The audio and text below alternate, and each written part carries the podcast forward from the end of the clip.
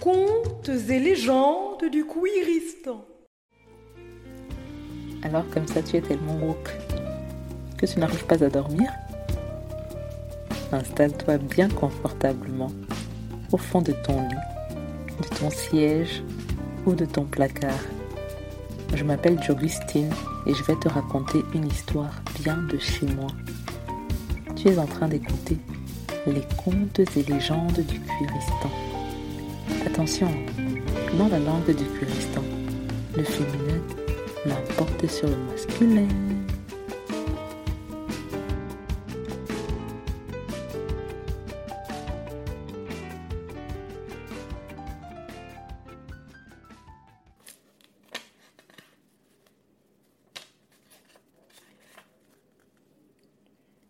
Othman et Robin, partie 2, à l'hôpital. Résumé de la partie 1. Othman est un jeune homme noir originaire du nord de l'Afrique, incarcéré à Fleury-Mérosier, la plus grande prison d'Europe et aussi la plus surpeuplée.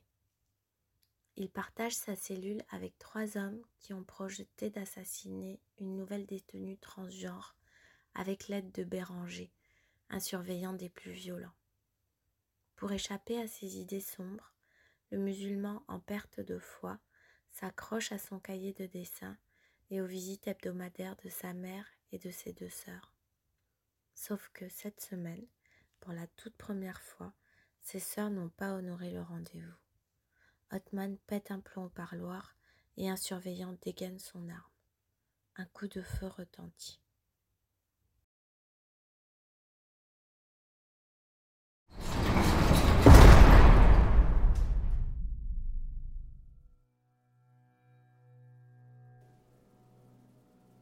Alors T'es content? Othman ouvrit lentement les yeux, mais ne vit personne. La pièce à la lumière blanche éblouissante sentait l'alcool et le détergent. Derrière le mur, il entendait des hurlements de suppliciés. Sans doute un détenu en manque qui avait tenté de se suicider. L'hôpital ne donnait pas de méthadone. Les addictions n'étaient pas du tout traitées par ici. Avait l'habitude de cris au détroit. Il pencha lentement la tête sur le côté, et c'est là qu'il reconnut, malgré les boursouflures et les hématomes, sous les points de suture, les plâtres et les attelles, la jeune femme transgenre que ses co-détenus avaient prise pour cible. Il lui répondit Ça se voit que tu viens d'arriver. La direction a appelé ça, je cite, un comité d'accueil, rien de bien méchant. Fin de citation. Est-ce que ça arrive à tout le monde qui vient d'arriver? Othman lui dit Non, pas ça. Je dis que ça se voit que tu viens d'arriver parce que. parce que tu parles à un étranger. Elle ne répondit pas. Il poursuivit. La première règle ici, c'est de ne faire confiance à personne. Mais tu n'es personne, lui répondit-elle. Comment ça? demanda-t-il confus. Je suis mort Tu aurais bien aimé, hein Il ne répondit pas. Si tu n'avais pas causé tout ce raffut au parloir l'autre jour, je serais déjà mort. Oh mi s'écria Othman en se souvenant de sa mère. Qu'est-ce qu'il a fait à Madaron Elle est où? Elle va bien? Et la jeune femme se mit à dire, en fixant le téléviseur éteint suspendu sur le mur devant elle. Je ne comprends pas pourquoi c'est à moi que revient la lourde sarce émotionnelle de lui annoncer ces nouvelles. Je suis une femme trans noire incarcérée dans une prison pour hommes. Dès mon deuxième jour, on a tenté de me tuer. J'ai perdu six dents, j'ai quatre côtes cassées, le poumon perforé et la rétine décollée. Et même si je me relève, ils viendront terminer ce qu'ils ont commencé. Et ce mec cisgenre, allongé là, depuis aussi longtemps que moi, compte sur moi pour le consoler, l'informer, le rassurer. Mais avoue, il me fait de la peine. Tu parles à qui là? Demanda Othman qui pensait qu'il y avait une troisième personne à côté d'elle et qu'il ne voyait pas. Oh, excuse-moi.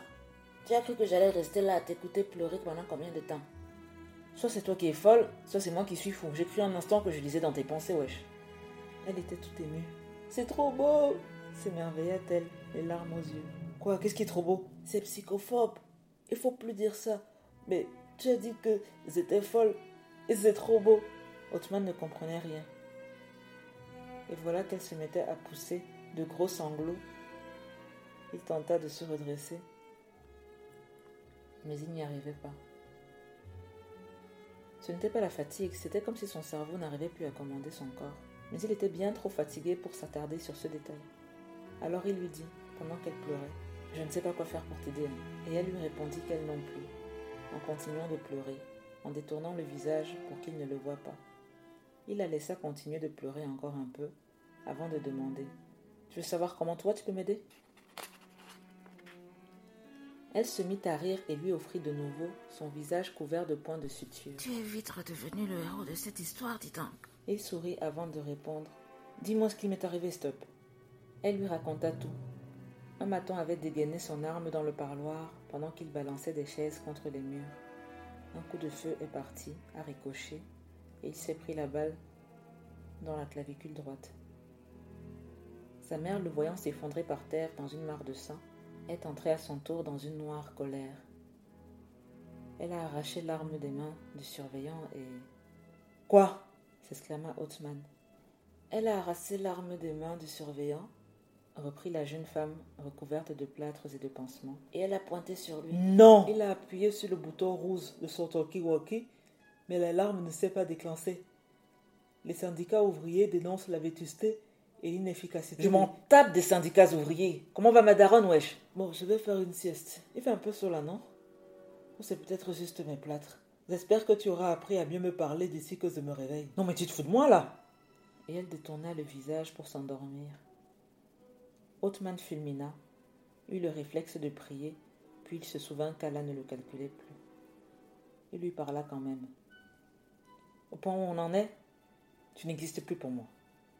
Si je ne suis rien pour toi, tu n'es plus rien pour moi. Ma vie est souffrance depuis le début, et tu ne fais que lui rajouter de la souffrance. Je veux bien que ce pays me traite comme de la merde. Je veux bien que les rebeux me traitent comme de la merde. Je veux bien que les juges, que mon commis d'office me traitent comme de la merde. Je veux bien que les homophobes du Détroit me traitent comme de la merde. Je veux bien que les matons me traitent comme de la merde. Mais tout cela, ils viennent tous d'arriver. Toi, tu étais là depuis le début. Toi, tu es censé m'aimer. Toi, ça fait 24 ans que tu me traites comme de la merde. Tu sais quoi? Je t'emmerde.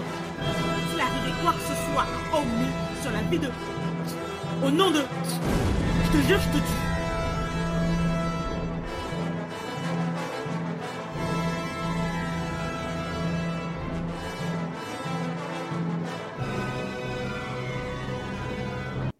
Ces belles paroles, il s'endormit à son tour.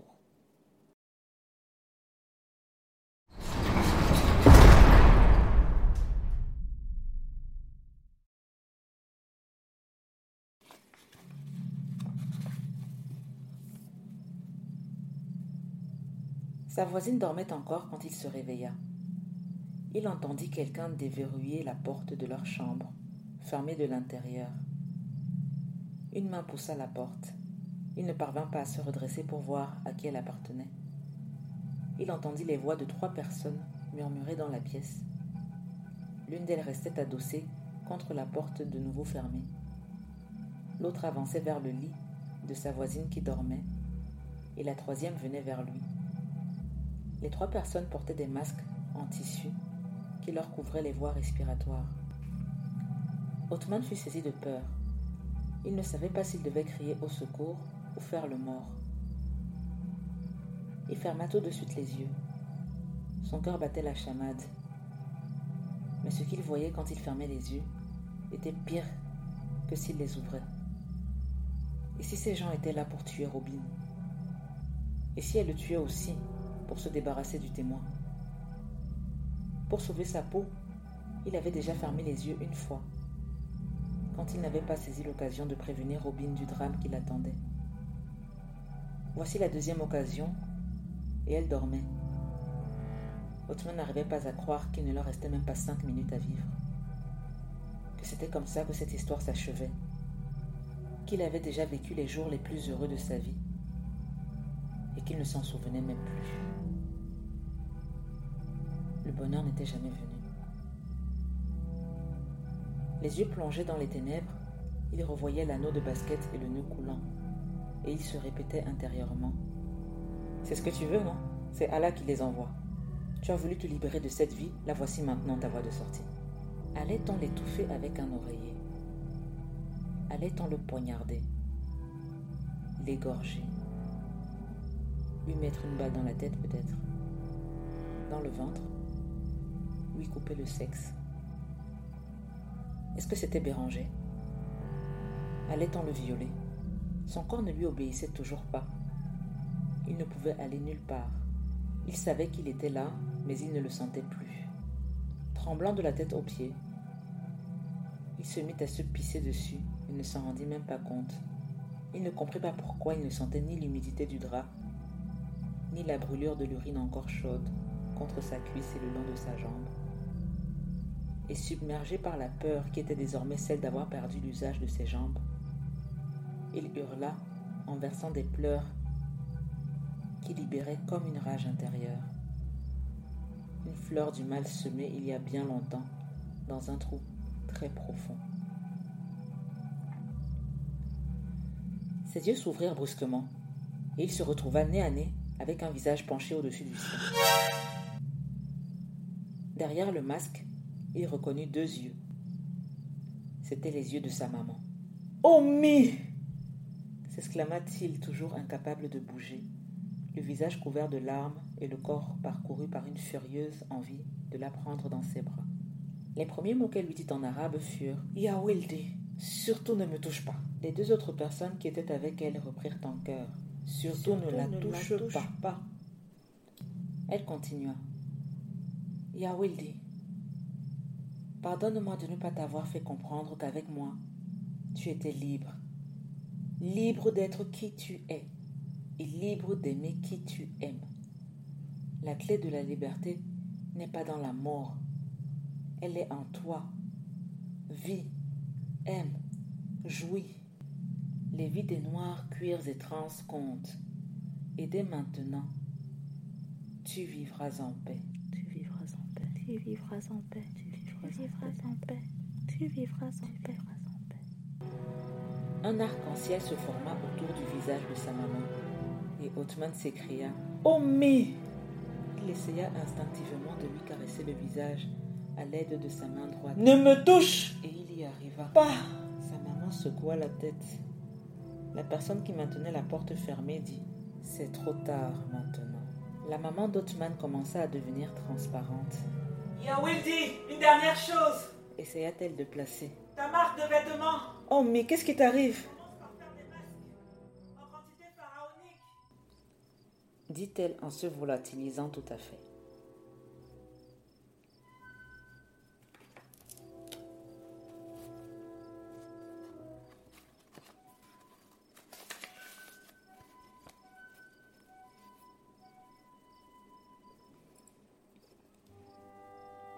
Les deux autres personnes qui étaient encore là sortirent comme elles étaient entrées, par la porte, sans dire au revoir. C'est alors qu'Otman sentit enfin l'humidité des draps contre ses jambes. Robin se réveilla. C'est quoi cette odeur? Ne me dis pas que c'est fait. C'est toi qui as fait pipi? Otman était livide. Il fixait le plafond. Il parvint à remuer les orteils de son pied gauche. Il parvint à remuer les orteils de son pied droit. Il parvint à remuer les doigts de sa main gauche. Quant au bras droit qu'il avait levé pour caresser le visage de sa mère, il était bel et bien mort. C'est avec sa main droite qu'il dessinait et jouait au basket. Il éclata en sanglots. Mais c'était une émotion toute nouvelle qu'il ressentait. Agréable et désagréable à la fois, comme sa première pénétration. Robin le regarda avec inquiétude, sans rien dire. Elle le regarda s'endormir en pleurant. Elle allait devoir lui annoncer qu'en recevant une balle dans la clavicule droite, La partie motrice et la partie sensitive du nerf brachial avaient été sectionnées et qu'il avait perdu l'usage de son bras droit. Peut-être finirait-il par s'en apercevoir lui-même. Elle s'étonna que ça lui prenne si longtemps.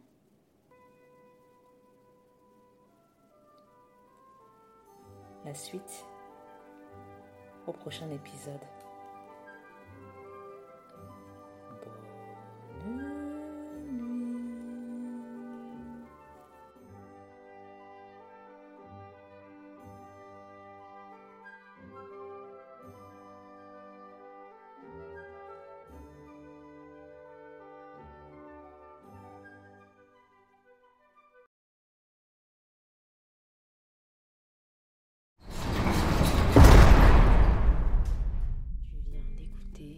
Histoire numéro 1312 des contes et légendes du Kouéristan. Un podcast produit par Dirange Society. Tous les textes sont écrits par Jogustine. La chanson que tu entends s'appelle The Quest. Elle est tirée de l'album African Time de Gwen et Tiana. Les illustrations sont de Pamela et le jingle a été réalisé par Ali Gouchen. Je t'invite à nous laisser un avis sur iTunes, à nous mettre 5 belles étoiles et à partager cette histoire avec toutes les personnes qui t'aiment ou n'arrivent pas à dormir.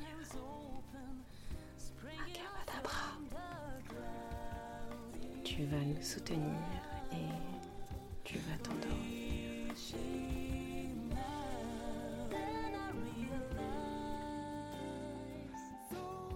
comes with